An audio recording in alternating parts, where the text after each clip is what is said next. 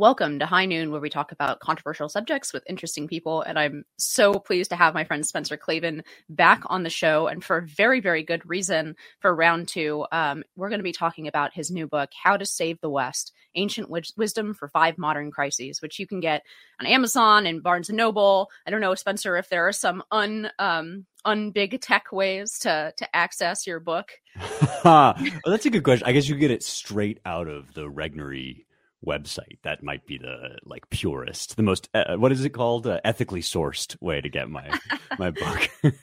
ethically sourced wisdom by Spencer Klavan. Um, like Spencer also is going to be launching a new version of his wildly popular podcast, Young Heretics, where he discusses the heritage of the West and translates it much in, the, in a similar way as he has done um, in this very well organized book. Um, I'm always, I, I know uh, Emily Jashinsky said the same thing. I'm going to echo her here. I, I, I, love a good organizational structure, you know, um, really helps to to get into some of the the really dense and important and some might say the most important questions that you are um, digging into in this book. Um, now, before we get in, there's five different crises that you kind of situate in the modern world. Of course, there are an almost infinite series of crises human beings can create for themselves, but these five questions, you say, um, both have plagued civilizations of the past. They've plagued our forefathers in the West, um, and they plague us now in different ways. But the implication there, of course, is that we are in crisis um, mm-hmm. or rather in a series of sort of fundamental crises. Um, so, why do you think that we actually are in crisis? And one of the things you point to in, in this is that being in crisis is not a unique thing. And in fact, the West has been in sort of a series of crises in, in its own very long um, ha- history, right? Uh, going all the way back to the ancient Greeks. So the, the question is, why are we in crisis now?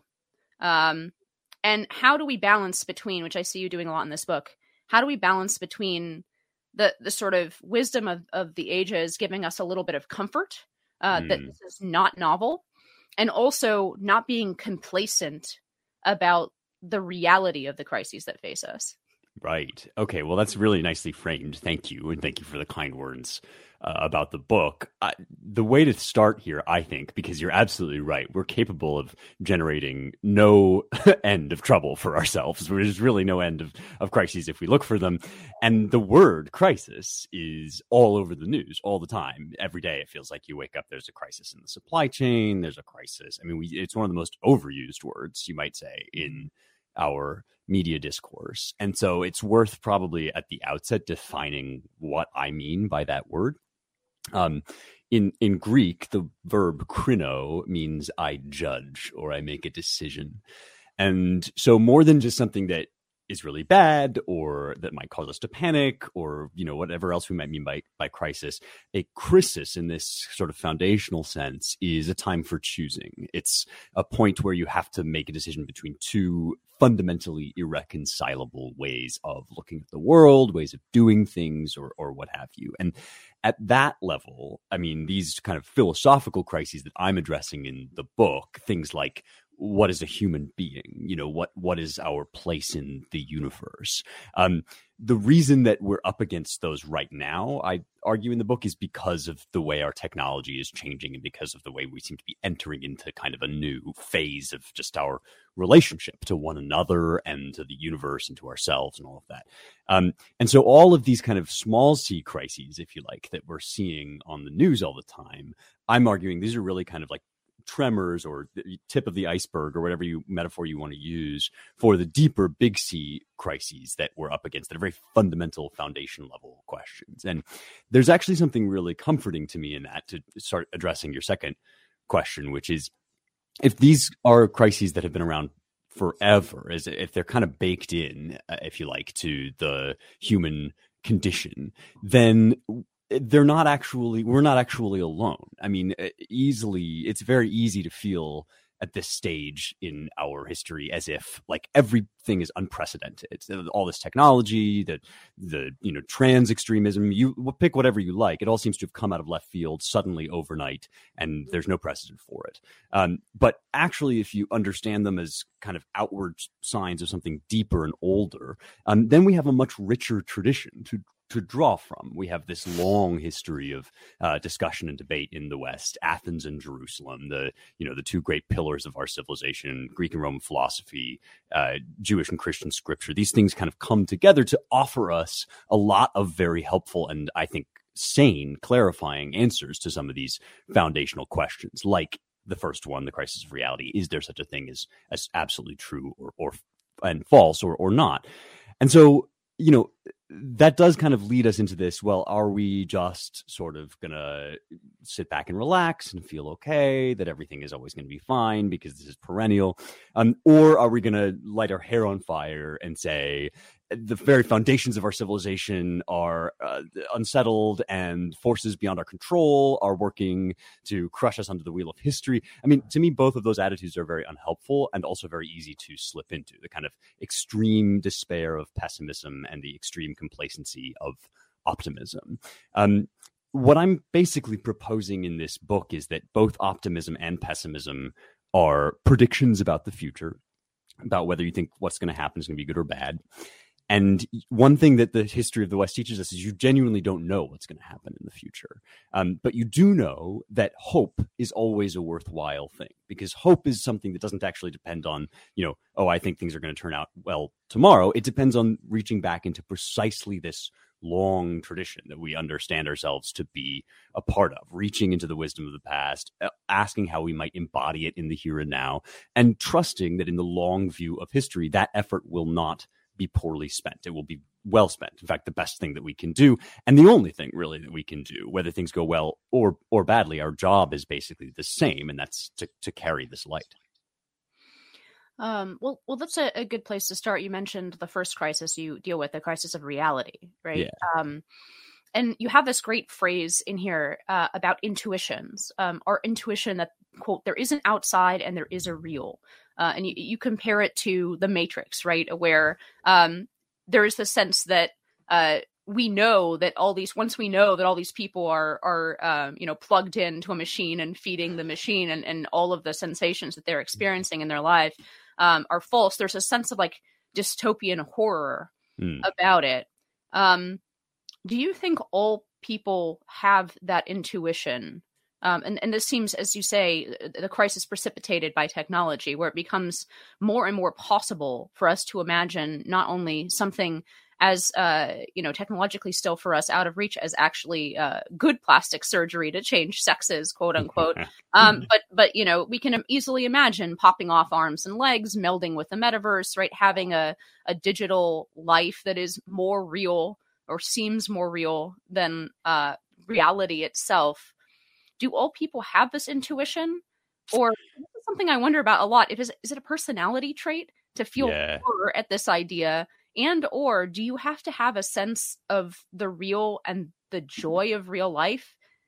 And if you're deprived of that from a young age like say the kids in in who grew up during this pandemic and for you know already trending towards the mm-hmm. digital seeming more real you know they don't have friends they don't you know they're not interacting with a lot of actual live human beings. I mean is this an intuition or is this just like generational or, or could could we imagine a humanity without it? I'm sorry that's a lot of questions but uh, yeah i actually really i really question. It's sort of like is is this like the taste for cilantro right? Like most people really like cilantro it's a great garnish and apparently for a select number of people it just sort of tastes like soap and you're basically asking is the felt sense of an absolute truth is that like cilantro like some people are born kind of deaf and dumb to it?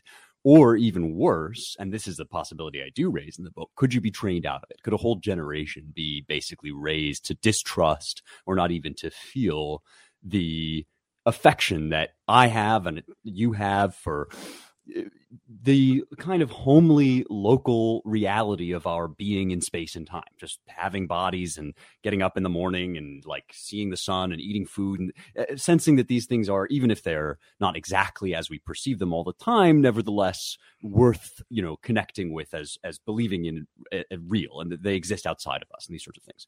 Um and one way into this that I take in the reality crisis section is you start with the, you know, Facebook announcement that uh, Zuckerberg said, you know, we're turning this into meta, and now you're going to be able to engage with your friends not simply through a screen, but through goggles that make it look as if the world around you is basically whatever you collectively decide it's going to be. And leaving aside for a second this particular technology, because it's not really about Facebook Meta, it's more about an attitude toward the world. That attitude that it would be kind of good to dissolve the boundaries of true and false is, as you say, typically expressed in dystopian fiction. I mean, The Matrix, um, even something like WALL-E, Ready Player One. Um, the term metaverse itself comes from this novel Snow Crash, which is certainly not a happy prognosis about the future of the world. You know, it all basically boils down in these stories to either reality has gotten so dreadful that we have to escape into this virtual world, um, or reality itself has been commandeered by powerful people who have interests of their own. And so they've forced us into this virtual reality world. And one thing I suggest here is that when the stories of a culture repeatedly present a certain view of something, like that you know absolving or dissolving into virtual reality it, it, that view that this is kind of bad or or scary and kind of gross to do um that's not an accident it's actually expressing something that goes deeper than just your preference or or mine i mean uh, i think it was jung who said that myths are public dreams and this is kind of what I mean when I say that, you know, when we tell the same kind of story public again, nightmare, a recurring public nightmare. Exactly. Yes, right. The virtual reality. And it and it gets even more profound when you sort of contemplate the fact that the first ever virtual reality dystopia is actually Plato's cave, right? That um, in book seven of the Republic, famously, Plato Socrates embarks upon this image, this famous image of people shackled to the wall of a cave, and all they can see is the shadows projected on the wall by sophists and politicians and deceptive kind of you know no good nicks. Um, and Plato's contention is we're basically born into this condition, and all of philosophy simply involves trying desperately to find our way out to to see the true light of of the sun outside. Um, and and so what this suggests, I think, is that it is possible to educate to train this, to drill this out of people. And some of what you are very often, I think you're really good at pointing this out and insisting upon this to conservatives that the new generation is being subjected to some of this and it's going to have real consequences. Um, Plato begins, introduces this uh, image of the cave by saying, compare our education and our state in respect to education to this situation. So he's basically saying this is a matter of training to a certain extent. But he's also saying that it's not purely arbitrary whether you're looking at the shadows or whether you're looking at the sun, that they have a different qualitative kind of feel to them. And the human apparatus is such that even if it's been drilled out of you, you do have a kind of felt sense of, of deeper reality when you see it. And I think that is probably a true enough thing about human nature that it's it's not totally extinguishable. I mean, this is like, you know, if if the world Soviet state ever came into being, would it truly be able to eclipse all light from outside its borders, a la 1984? Um, or would there always be this kind of just irreducible human spark of feeling like no other people are real uh, truth and falsehood or not just what the parties say they are. Um, my sense is that the, the reason for accumulating all this evidence at all is to say that that still exists and can still be appealed to even in a very degraded age. But it's certainly hard, and you're not wrong to worry about generations that have been kind of trained out of this. Yeah, so that leads us to um, the second of your, and, and these these blend into each other. Um, I think because there, and I can I can almost feel in the book how, for example, you're trying to keep certain questions of theology separated out, but the the, the question of reality is, of course, related also to the evidence of our senses and and being embodied. Um, mm.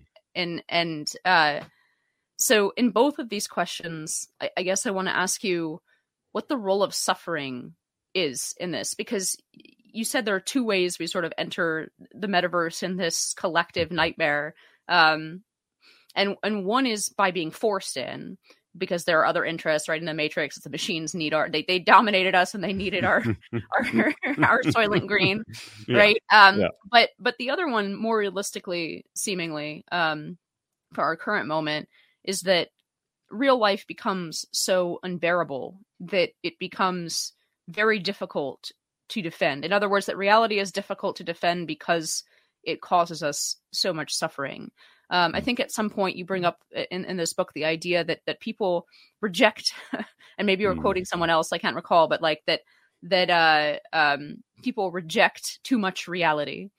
Right? Yes, uh, this is Eliot, T.S. Eliot. Mankind cannot stand very much reality. Right, exactly. Right. So, um, how do we defend reality uh in in the face of suffering i guess think of the the matrix guy who says i just want a really nice steak. You know i don't want to know about yeah. the stakes of this war. I don't want to live outside the matrix. I just want to be rich and have a delicious steak every day and if that's in the matrix so be it. Yeah. Well i mean this is kind of the hardest sell i think. I think it's why the book begins here, if I had to say, you know, why did you begin with reality? It's because this is really the first most fundamental question, and it's also uh, it's it's the most it's the one where it's most easy to sympathize with people that just want out, with that guy that just wants the steak. Um, what I'm arguing in the book is that reality of the kind that involves suffering, um, that kind of reality and meaning are inextricably bound to one another. You you can't have meaning without at least the possibility that things can go badly. Um, and so there are always, I think, going to be some people that would rather just not take that deal. And that you don't need digital technology to make that clear because things like you know opium addiction exist right? There's it's always possible to find somebody that says you know i would i would rather have a sort of cloud of unknowing descend about me than simply suffer through the pains the slings and arrows of outrageous fortune. But it's also the case that we can always see, and already, again, before digital technology, we can see that there is always a, a, way in which we are made weak and small by that exchange. And from the inside of that opium addiction or virtual reality, you know, fantasy or or whatever from the inside it might be possible to construct a justification for yourself that this is better at least i don't have to suffer but even you know those of us that have seen addiction, lived with addiction, even been through addiction, will know that there's also a voice in the back of your head that says this is a this is a raw deal. It's not actually worth the cost. And there's a dynamic that I identify in the book that you know when these offers are made, these offers to kind of eliminate suffering, to transcend suffering uh, by abolishing reality. Um, the structure of the offer is always here's this thing that we're doing now that's making us sort of sick and lethargic and unhappy. But if we extend that thing to infinity, we'll be blissful. That will make us uh, happier than we could ever possibly imagine. So if you, you know, it, it's just happiness is at the bottom of one more beer glass, or it's in one more heroin needle, or it's in one more like surgery, or it'll be, you know, rendered once we finally have the right detail in our virtual reality goggles. And, and the reason that that deal never materializes is because actually and this is the great Christian insight, I would argue, and Jewish also.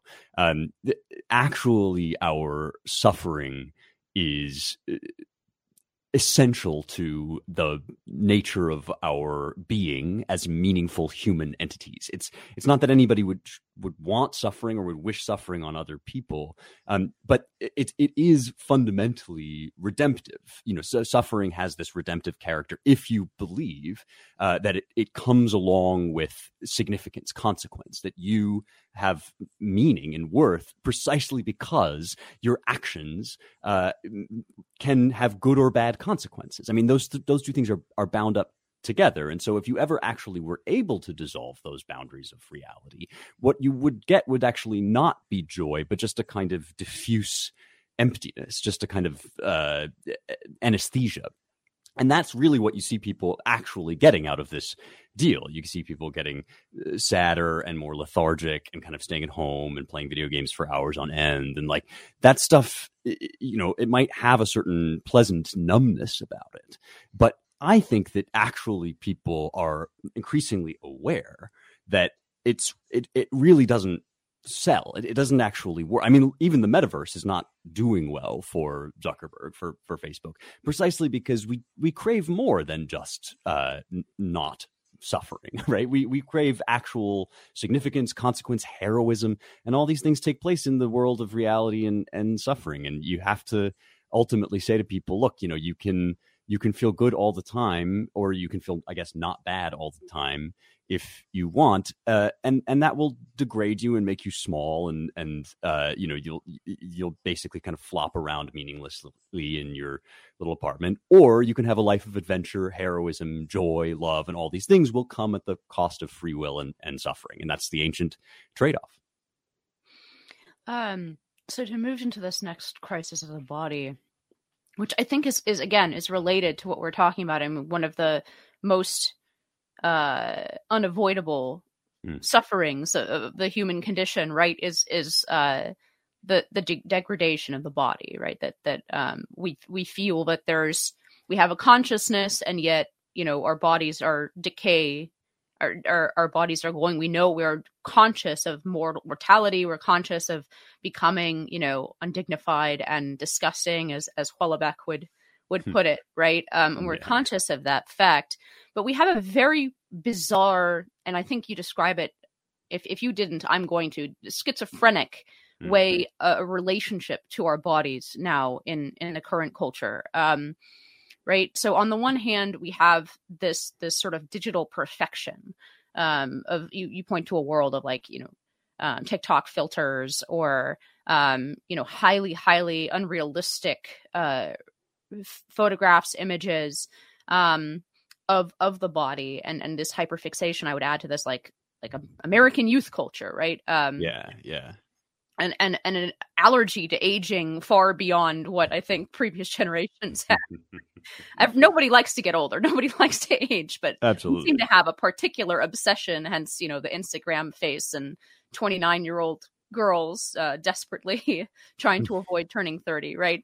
Um so we have a schizophrenic the, the schizophrenic part of this is of course then we have ugliness held up as an ideal. On the one hand this kind of unchanging perfection that is not attainable um and on the other hand the sort of totally giving up on on the meat suit altogether right? Um your your slovenly guy in the basement playing video games that you were kind of hinting at right? Or um you know transgender cover girl right?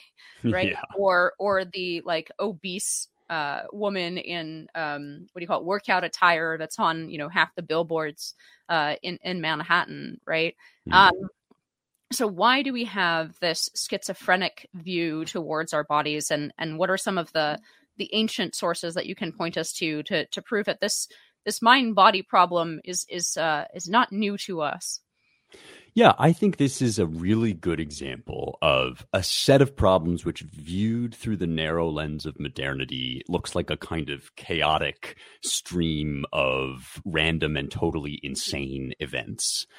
But viewed through the long kind of uh, vision of the tradition and in the in view of Western history writ large, um, starts to cohere into a very central and primal thing that we've always been dealing with, and that is, as you say, our discomfort with just having bodies at all. Um, it's funny because I wrote the book before the kind of high noon of AI that we're currently experiencing with ChatGPT and these ultra realistic filters. But a lot of the stuff that's in the book it can be really, I think, meaningfully and quite easily applied to this new development that, that our AI is getting so much more advanced. Like, for instance, when people uh, started using that TikTok filter that makes you look like a teenager, and a lot of folks had real it looks like crises, uh, you know, personal, emotional crises over seeing their lost youth, understanding that they would grow older and older and eventually die. And part of it is just that, that we live in a culture that has n- never broken this news to people. You know, G.K. Chesterton famously said that before you get the good news, you have to get the bad news. And in other words, before you understand that Christ has redeemed the world from sin, you have to understand that the world is in sin. And it, it's very easy to kind of deny this in a very comfortable, uh, hyper technological age.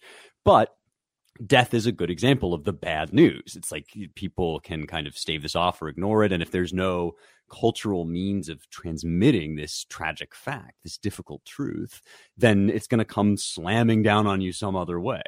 And so similarly, we we live in a culture that denies that there's anything other than the meat suit about us, um, that talks about human beings as if we were chemistry sets in meat sacks.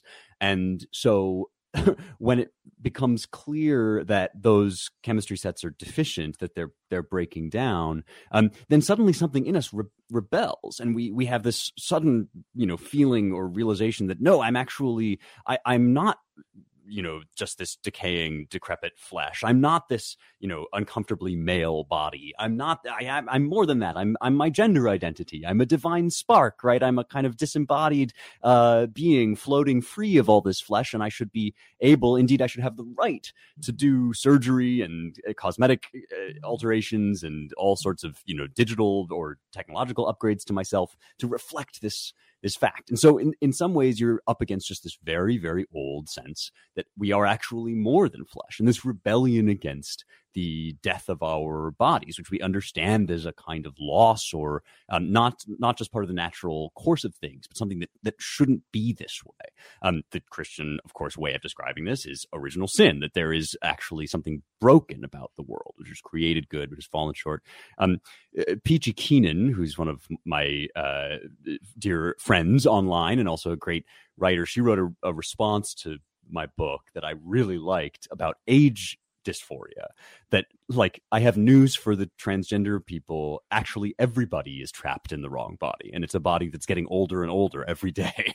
And that we all feel very uncomfortable about this and we wish that we could we could float beyond it.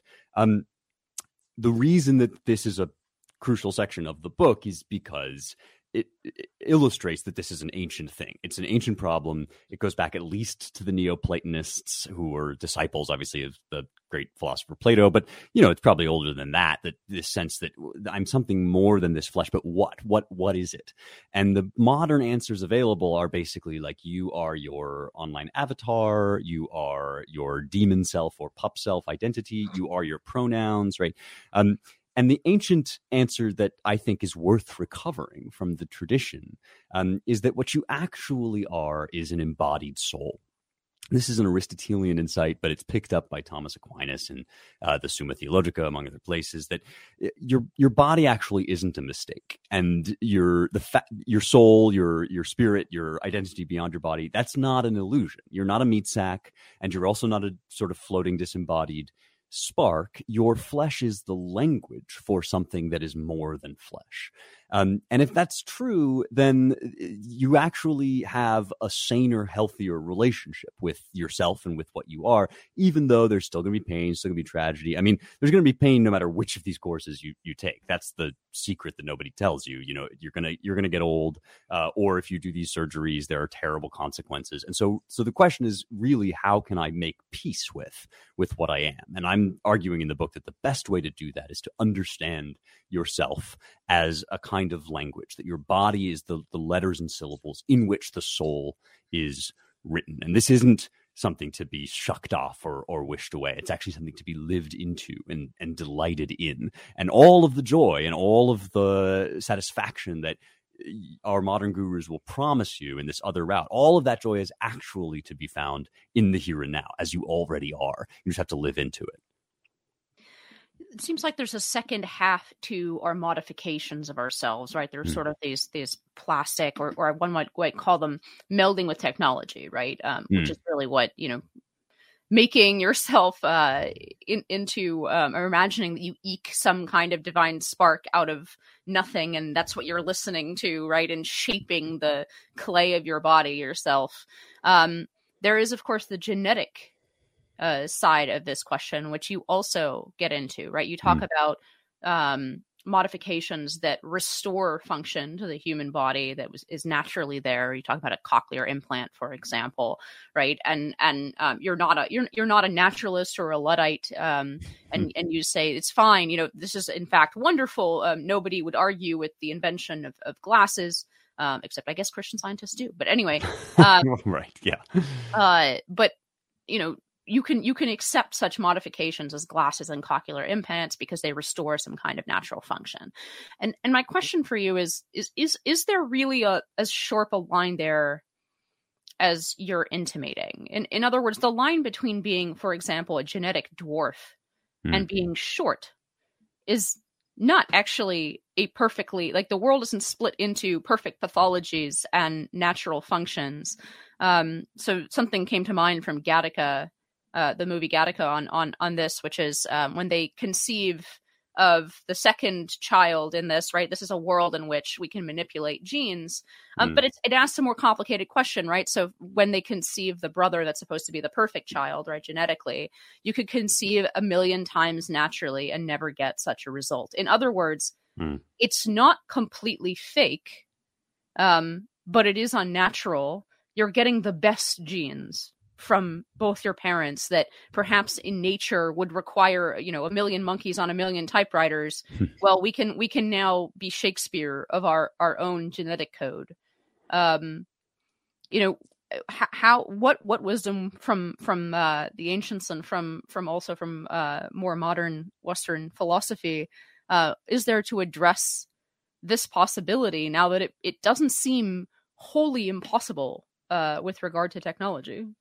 Yeah, I think you're absolutely right to ask that question. And I'm glad you raised it because you're right. I mean, none of these questions in the immediate, you know, when they actually boil down to this or that question, what are you going to do, you know, with this baby that you are about to have? They're never quite so cut and dry as philosophers would like them to be, or maybe as I would like them to be and there are always going to be edge cases and exceptions. I think i talk about this in the introduction to the book when i say you know there's trees and there's bushes but there's like really large shrubs that kind of count as that would almost count as trees and then there's you know sort of stunted trees that you might think of as a bush and these things always are going to exist. Every word every concept is going to have fuzziness around the edges.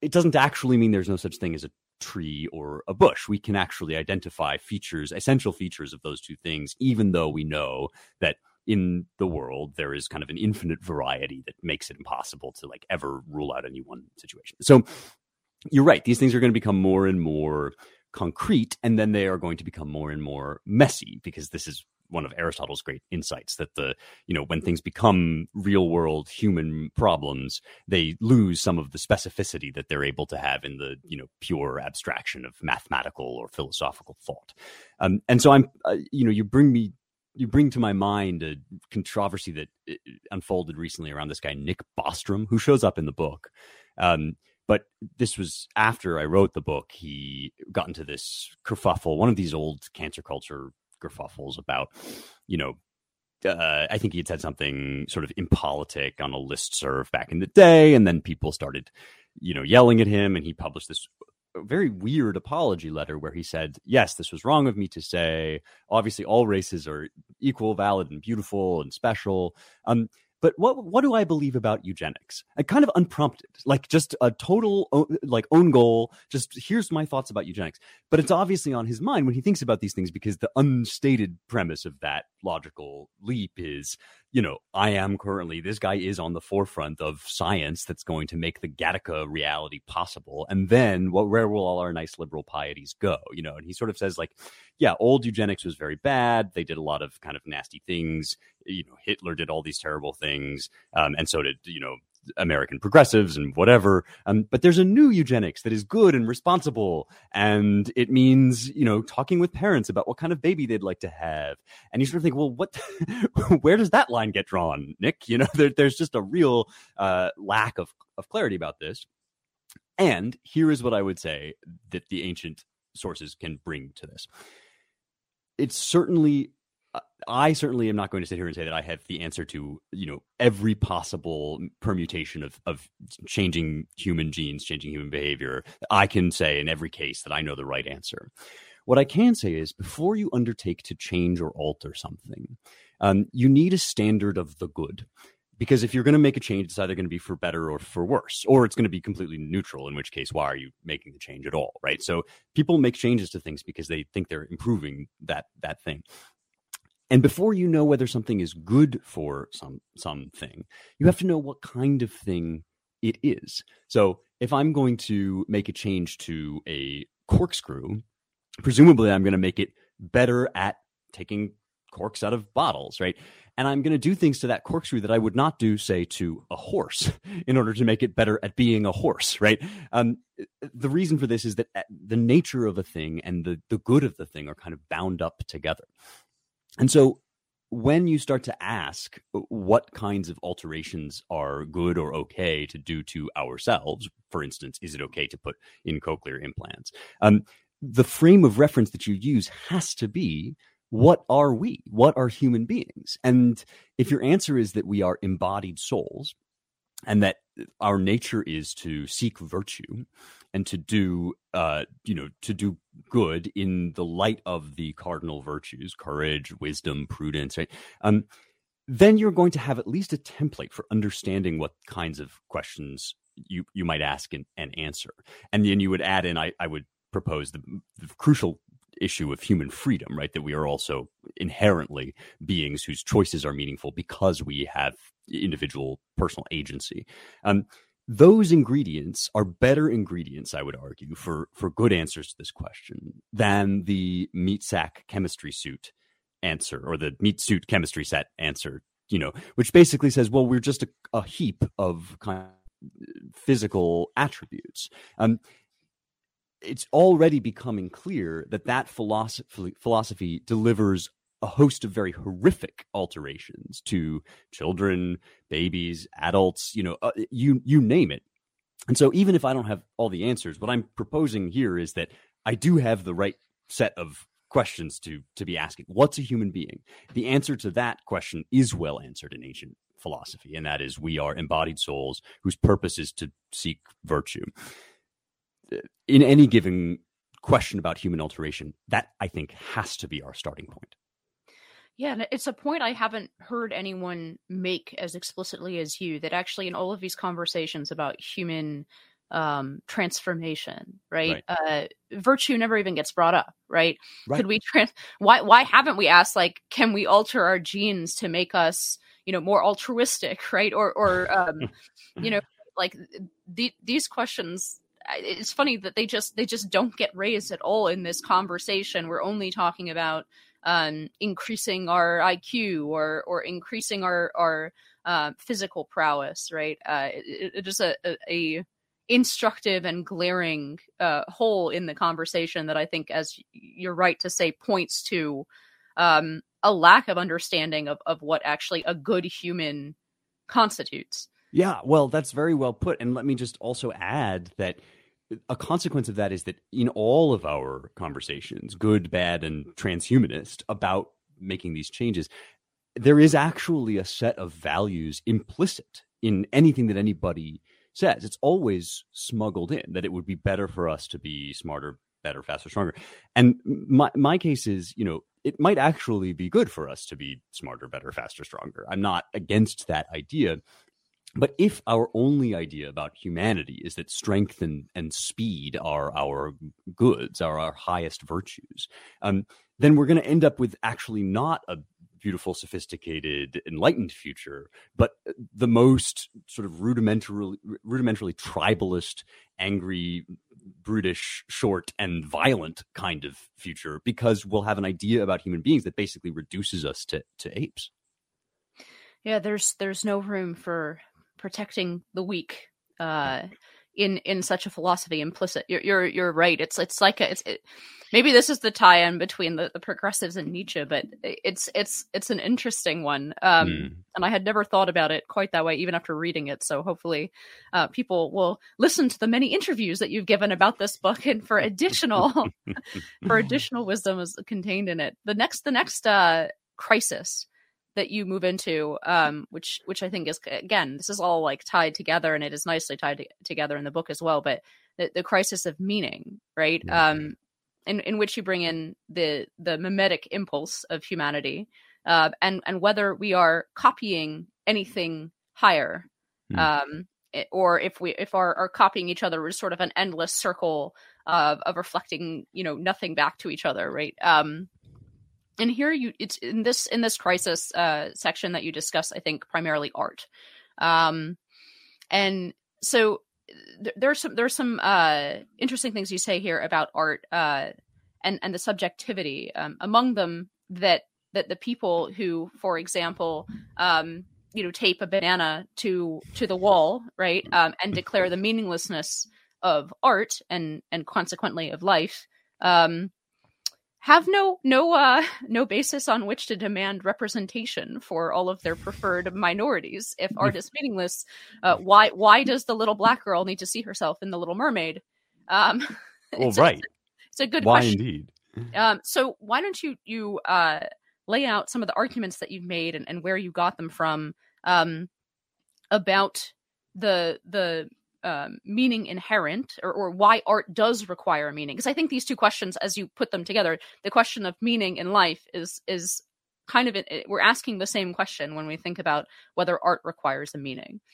Yeah i i'm glad that you think these are all one crisis because it might have been emily you mentioned emily jashinsky it might have been emily who said to me these are basically all one crisis. And i think that's true. I think that the book unfolds naturally along with my own train of thought and that's because really you know everything all of these things are interconnected it's one one benefit of, of thinking in terms of the tradition rather than in terms of the news cycle and eh, this chapter the crisis of meaning was the chapter that most surprised me. You know, when you write a book, some chapters basically come out how you expect. Some chapters eh, totally uh, surprise you with the kind of logic inherent in their ideas. And this is the this was the one that I thought, wow, it's sort of interesting that I've ended up talking about the culture wars in the, my section on um, you know human meaning, but actually they're connected by this ancient idea of mimesis, uh, which is this idea that art and even human activity sort of reflects the world back at itself. Um, and you know Aristotle says that mankind is the most imitative of the animals. He is uh, mimetikotatos. Uh, that that is wherever we go, we see people sort of uh, reacting to one another in these mirror kind of ways. Um, kids in preschool learn by repeating things that are said to them. Or even on the playground they might mimic one another to make fun of each other or they might put on little mini plays and play pretend. And these are all ways of basically holding a mirror up to the world and and to one another. And art as it's traditionally understood does this. And one of the things that i argue in the book is that not realizing this about art is is a way that both conservatives and leftists get the culture wars kind of wrong. Like we don't always understand what we're doing in the culture wars, which we've been fighting now for decades, right? We've been fighting over what kind of art should be in schools, what kind of books should be read, what kind of movies, and and and so on and so forth. Um, and typically, this sort of debate, this war, is represented as the left just wants no holds barred, anything goes, you know, depict sex, violence, whatever, and just let a thousand flowers bloom. And the right is always shaking its finger and scolding and saying, no, you need to like only show sanitized, prettified depictions of, of the world. But actually, if you look at what people are really fighting about right now, um, they're not fighting that way at all. The, the left is extremely censorious about art and, and has very definite views about what should and should not be shown. They're just not the same views that as conservatives have. I mean, this whole thing about representation is a great example. There must be in movies a certain number of LGBTQIA plus people. In fact, the more the better. And the whiter your movie is, the worse it is. I mean, these are moral claims about how you depict the world because one of the left's greatest strengths is they understand that art has power to mold the intellect. In some ways, I've never quite thought about it before, but this is a way of answering your question about, you know, do people intuitively have a sense of reality? Uh, yes, they do. They're born with it, but people also can have their sense of reality shaped by the way they see the world depicted because this sort of representational impulse is so deep within us. And, and so the left wants to seize control of the means of artistic production precisely in order to shape people's understanding of the world so that it looks like their understanding. Um, the, the right sort of wants to do that too. And, and I think there, we're getting wiser about this. What we really want is art that displays the world as it is in reality. I think too often we represent our political program as there shouldn't be any depictions of like violence and sex. They shouldn't be explicit. And really what we're saying is we shouldn't be lying about violence and sex. We shouldn't be depicting promiscuous sex as if it's sort of fun and cost free. We shouldn't be, you know, showing children these disturbing images before they're ready to fully process the truth of them rather than treat them simply as, you know, symbols on a screen. Um, and and this is a very reasonable, in fact, you know, ancient request to make of artists that they not like distort and deform people's vision of reality. Um, but the problem, of course, is that we we're up against a kind of crazy ascendant left that wants its distorted, crazy vision of reality on every TV screen in every home. And so it's very easy on the right to just sort of react against that and say, no, no, no, you know basically turn shut it all off like cancel every possible streaming service. And and really what we need to be doing is saying no we, we actually have better art to make truer art. I mean this is one reason why i love for instance what the daily wire does is they actually go out there and make stuff that depicts the world uh, as they see it and I, I believe they see it more truly. And and so this sort of thing you know ultimately our question is always what is behind our depictions? What are we depicting? Are we depicting a kind of imaginary fantasy that we're trying to shove people into uh, against their will? Or are we depicting the world in the fullness of itself as it is um, because we believe in truth and, and reality? That's the question of meaning. Yeah, and here I hear echoes of that guy who's not your father, uh, Andrew yeah. um, who, who, said on this um, on this podcast in relation to his own book about uh, poetry that um, essentially that the right is often too focused on creating role models in art rather than reflecting the real. And I think that that um, you you've clarified uh, that admirably in this this book, and I think you're you're completely right. I mean, I, I think there has to be a fight, for example, to depict the realities of sex in art um, rather than in a morally didactic way to for example depict how it can go wrong right? Like that that is in itself a, a depiction of tr- a truth about sex in a way uh, that i think is more meaningful than than uh, kind of school marmish uh, disconnection from from the culture. Um, but there's an, there's another axis i think within this art that you point to that i think the right often gets wrong. I agree with you that the right often gets wrong and that's representation versus realism. Mm. um, right? So you you write um, about how poetry, for example, is is trying to re- better represent an image or emotion by using words almost as a medium, right? Mm. Um, and that that actually we might I think your example is is um, a poem about Anne Boleyn, right? Um, and and you know if, if he had merely said uh, if this poem had merely described uh, oh I saw a pretty girl at the party um, that, that, that I couldn't have uh, because she she was chosen by the king um, that that would not convey uh, what he does through words and metaphor. Um, I guess here my question is, what do you think about more abstract forms of art? Um, because I was in the MoMA yesterday and I realized that I had been a stupid and bullheaded conservative in yeah. refusing to go to MoMA, right? I, uh, and but but not entirely in the sense that it seemed to me that there was some crucial turning point sometime in the 1970s where you really get this sort of aggressive meaninglessness. Whereas right. in earlier forms of even modern art, abstraction itself is not the enemy. And I feel like too often you hear conservatives say like, "Oh, like modern art is, you know, it's it's BS because there's too much abstraction and therefore there can't be meaning." I mean, where do you fall on on that that debate? Do you need something realistic, or or at least tending towards realistic to to reflect something true? Um, or can we sometimes reflect something that is true better through something that is representational or abstract and and not realistic? Well, yeah, it definitely depends on what you mean by truth and reality, right? And this is one place where art, I think, can get stuff across that nothing else can. That's part of the case that I make for art in the book. If you like, uh, and you mentioned that um, that Wyatt poem about Anne Anne Boleyn. It's like this little capsule of things that have no expression in language any other way because you can't actually describe them in sort of physical scientific terms. And so we have this idea that we really inherit from the scientific revolution that the only way of telling a truth is to say physical facts, right? And art is kind of the great refutation of that attitude because it conveys things that can't be charted anywhere on a brain scan, that can't be neatly boiled down into the definitions of individual words, and yet in undeniably are are real. Our loves, our desires, our passions, right? These these things exist for us and they are captured in art as as nothing else can.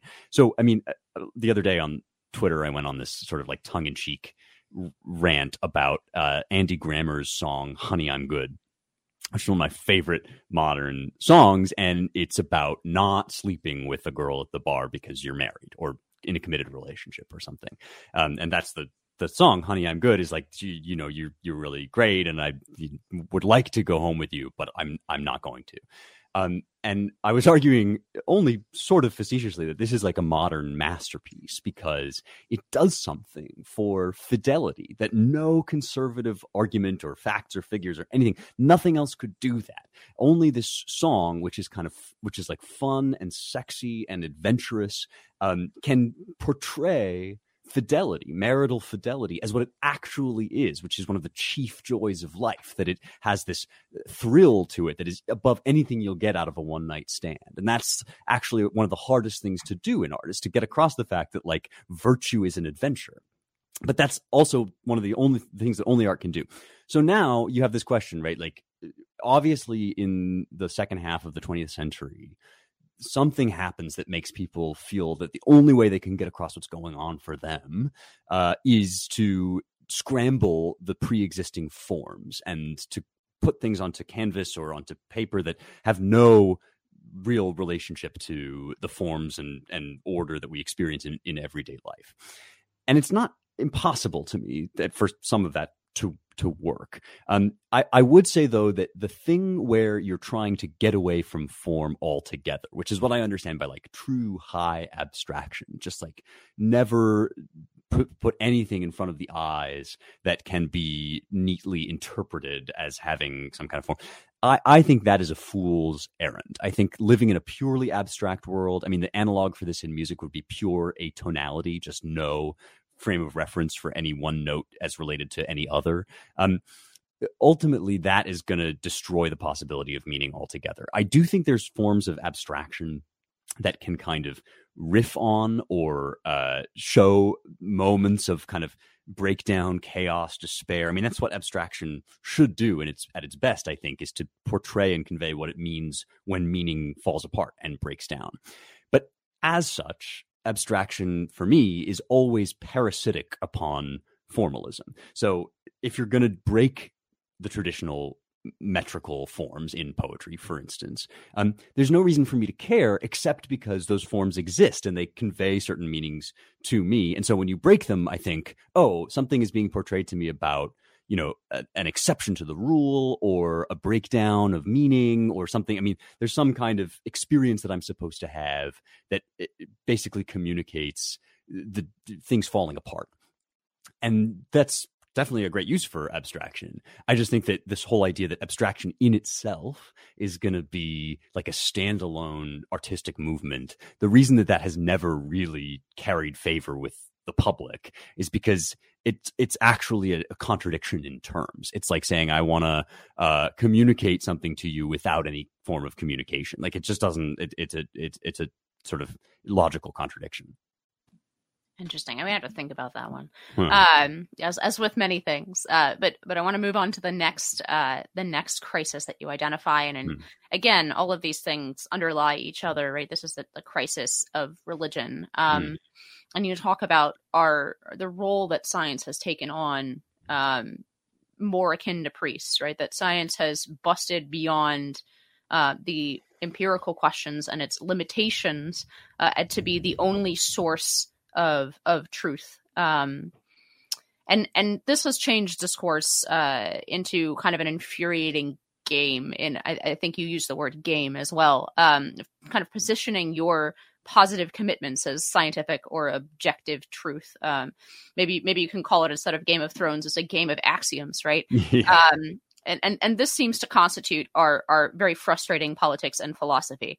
Uh, is this just life after the death of god? In other words um, is there way a way out to actually posit something um, in in this game, or uh, does it require a a full fledged religious revival?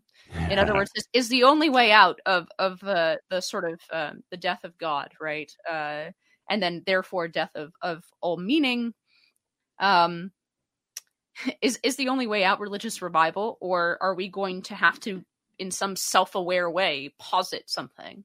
Mm, yeah. Is it a change of the heart that's needed or a kind of cognitive or some sort of, you know, argument or, or, I mean, here's the first thing I would say. The reason that science has become a kind of religion is because, as you say, it, sort of billowed out to lay claim to every form of truth. Nothing is true if it's not scientifically true. And likewise, some things that are not scientifically true are, are flatly not true.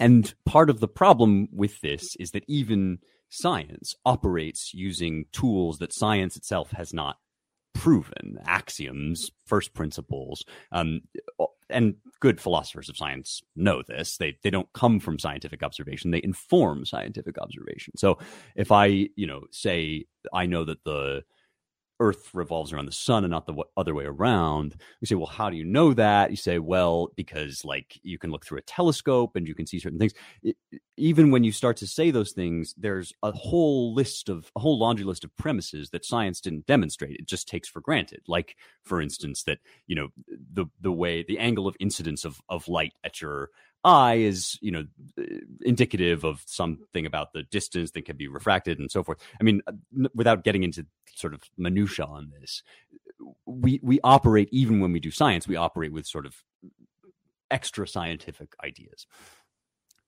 I would propose that the only kinds of truths that we can actually sort of collectively agree on and say these are absolute, they don't depend on your kind of standpoint within anyone, those truths are going to be more than material, more than physical. That we're going to be talking about things like justice, uh, love, virtue, all the stuff that we've been talking about today, um, which are beyond mere matter.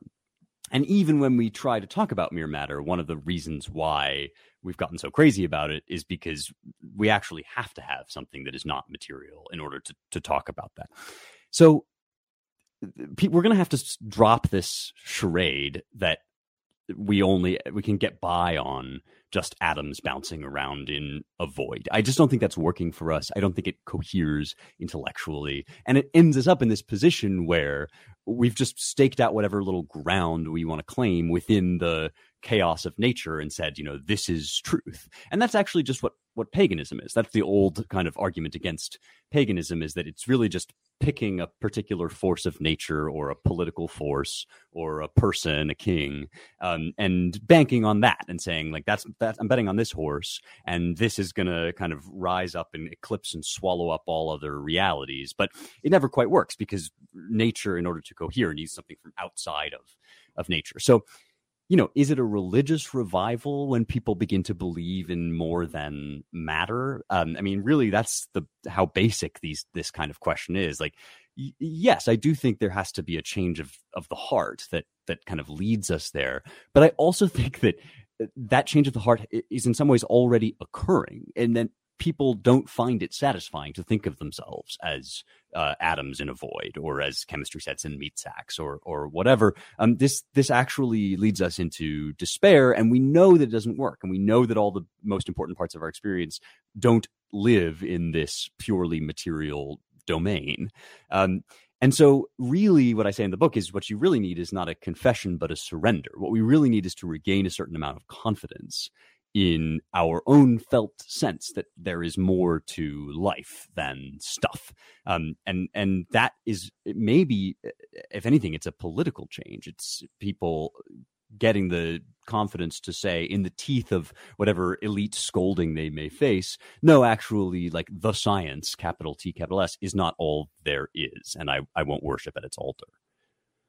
Yeah, the, the the end point of the alternative is this famous story of the university student, you know, um, proclaiming his nihilism and setting himself on fire.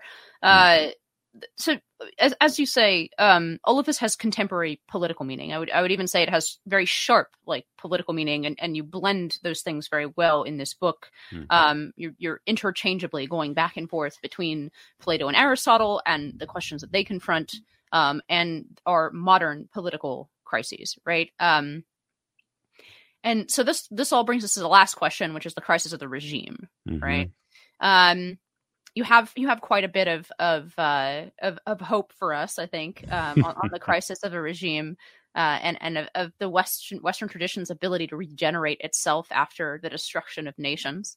Um, but I, I want to ask you something that has about something that has been bothering me as well, right? Um, you and and that's that's the the mere materialism that uh springs. I mean, Marx is every bit part of the Western tradition, right? Mm. Um, and and so the the question then, and I think you you quote Whittaker Chambers in a letter um, to William F. Buckley, writing essentially that communism springs from the capitals of the West. In other words, it's not because of this um, deviation from man's history in Russia, the Bolshevik Revolution, but that um, Russia simply responded earlier uh, than than for any variety of, of number of historical reasons to uh, something that that is being born across the West um, is in some sense the child of the earlier Western tradition, even if if bastardized, right? So, is so. I guess the question I want to ask you here is: Is the West now the trans flag, um, hmm. and and will we become an evil empire? The GAE, right? The Global American Empire, which mm-hmm. just exports that uh, aesthetic atrocity. It was uh, the trans flag. Yeah, I mean, I think this is a really smart sort of objection to anybody that would want to say the West is worth saving. Right? Is like the West. That's what the West is what got us into this mess, right? Um, I I would say this Uh, you're right. Marx is a Westerner. He's operating in a Western mode of thought and critique. And there are good arguments, such as that made by Tom Holland in Dominion, that like really what he's doing is just developing like a Christian ethic to its extremes without any of the Christian metaphysics that have made Christian ethics bearable it, historically, right? I mean, Christian ethics only works because it's nested within its metaphysics. And when you take that metaphysics away and then push all the moral claims to their extremes, like blessed are the poor, and therefore we should eat the rich, right? It becomes this actually horrific kind of hellish contortion of itself. Um, so you know, I I might quibble and say that Marxism is like a perversion of of Western thought, but even so, it's a perversion that arose for discernible, identifiable reasons, and so I I would uh, take the point. You know, like the, there is a lot of what we're up against, a lot of what we're facing. Um, is is uniquely Western, even in its corruption and its problems and its excesses. But it's not a foregone conclusion, I would suggest, that that's the end of the story, that that's the stopping point. I actually think that we are at the end, the terminus of something with the kind of extremities of, of materialism. Um, and, and that what we're really seeing is something that began with the scientific revolution that the world when the world you know began to look newly intelligible as a series of laws predictable laws um, it became very easy to fall victim to a kind of idolatry which says and those laws therefore just are the reality of things. It's all just kind of billiard balls bouncing in, in space. And yeah you can chart a logical progression to you know the end point of that is like drag queen story hour and the the global american empire. But the other thing that's true is in actual science like real even as we speak in real life science um the unsustainability of materialism is also becoming clear because uh, it was always a, a, fallacy, right, to say that there's no role for the human mind in science. It's just kind of objective and it happens outside of our consciousness. You know, everything that we experience is mediated through our consciousness. And that means that mind has a role to play in science just as much as anything else. And, and so the fact that like quantum physics is currently beating its head against exactly this problem. Um, and that actually the shadow of God is looming in all these sort of scientific ways suggests that there may actually be a revival kind of coming down the pike in the Western tradition, just as there we're currently facing a kind of low point or a trough in in Western wisdom. And the last thing I would say is if that revival is to come for us, it will come out of a recovery of old truths that we've been passing down and, gnawing on and wrestling with since Athens and Jerusalem. It's not going to come from some kind of like extraneous, extrinsic, just like, oh, let's do something else. Let's scrap Socrates and Plato because they got us in this mess. I mean, you can make that argument about anybody. You can always trace the roots of dysfunction back to some some good thing because the world has fallen and things fall apart. But we're not going to get back. We're not going to recover any kind of sanity by simply jettisoning the tradition altogether. What we're going to have to do is dig into our roots, find out where we went wrong, and sort of restore some of the old truths that we lost while uncovering some of these new scientific truth. That's why it's important to deal with the Western tradition at all. That's you know why I wrote the book in some senses. It's not that like there aren't problems with all of these uh, ideas. It's not that hum- human life is ever going to be kind of neatly solved, but the the thing that's going to get us out of this mess is the ancient verities. It's not some random, you know, novelty that we're going to invent from elsewhere. Our our help comes from within. That would be a nice way to, to wrap this up, but for the fact that I have uh, one more question for you that's that uh, maybe doesn't follow quite uh, the, the, structure of your book, but but you touch on at different points throughout it, and something that's very close to my heart in terms of what I find important in life um, in a real way, and and that is the dilution or belittling of friendship and love. Mm. Um, in, in the context of the regime, the formulation of this might be something about, you know, the large republic and and uh, civic friendship and the difficulty of maintaining civic friendship in a large republic. Uh, but but there's also a, a, sort of personal or individual version of this, right? Um, how how to remain, how to keep friendship and love um, meaningful, and by which you, you point out exclusionary. Mm-hmm. Um, in in an age of sort of ubiquitous social media. In other words if everyone knows everything about anyone what is friendship or love? Hmm. I mean this is a really important it's where the book ends and it is where sort of my work is going to go. I think as as the years roll on is is I've become kind of obsessed with this fact, and maybe you can tell me if there's a language you know of that that fixes this problem. But in English, I've become obsessed with the fact that there's not a good word for somebody that you like and have a great relationship with, and actually you're totally satisfied with your relationship with this, person. There's a lot of mutual satisfaction, um, but they but they're not your friend. That is to say, you don't count them among the people to whom you might turn with problems that you you wouldn't you know think of them immediately to share intimate details of your life and you know we have these words like colleague or um, associate or acquaintance and they all feel kind of cold or insulting. If you called somebody your colleague or your acquaintance, uh, they would feel like they'd been somehow downgraded in your estimation. Um, but what that means is that we have to expand our word friend out to everybody. And, you know, friendship, since friendship is a kind of love, we have to be constantly saying that we love everybody, um, with the result that we don't have a good definition or understanding of, of what real friendship is. Um, it, philia in the ancient Greek sense that is friendship love um, this desiring of the good and love of the good in the other person and for the other person in and of itself um, is a very rare precious thing. It's also the stuff of life. It's the kind of way that we uh, connect to one another the way that we build political communities. And so I, I think first and foremost the very first thing has to be uh, like thinking smaller um, and, and, thinking smaller in terms of the size of your circle of friends, um, but also, therefore, you know, in terms of the size of your political communities. Yes, we're a big nation, but we actually operate according to these little platoons, these neighborhoods, you know, um, that are not conducted online, that actually have, you know, to confront real life human sized problems. Um, Aristotle's image for this, which I still think is the best, uh, is comes in the course of his arguing against Plato about communism, about the sort of sharing of all property in, in common.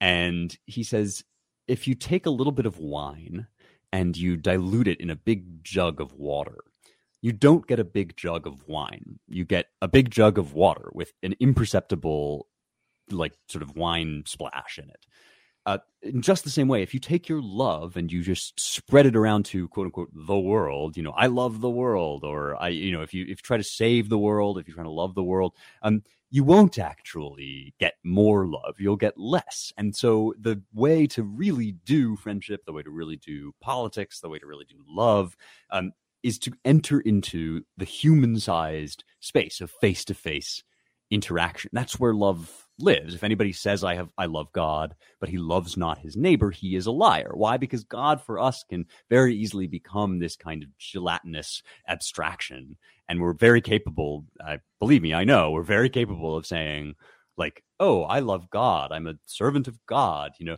and then we go out into the world and we do and say the most atrocious things, sometimes in the name of that sort of very idea because we haven't drawn that crucial Christian connection between love of God and love of neighbor. That's why that connection is there. It's to say, actually, all your virtue, all your salvation is bound up in this fleshly, human sized thing that you are in conversation, in communion with other human beings. Um, and that's one reason why the digital revolution has been so unsettling.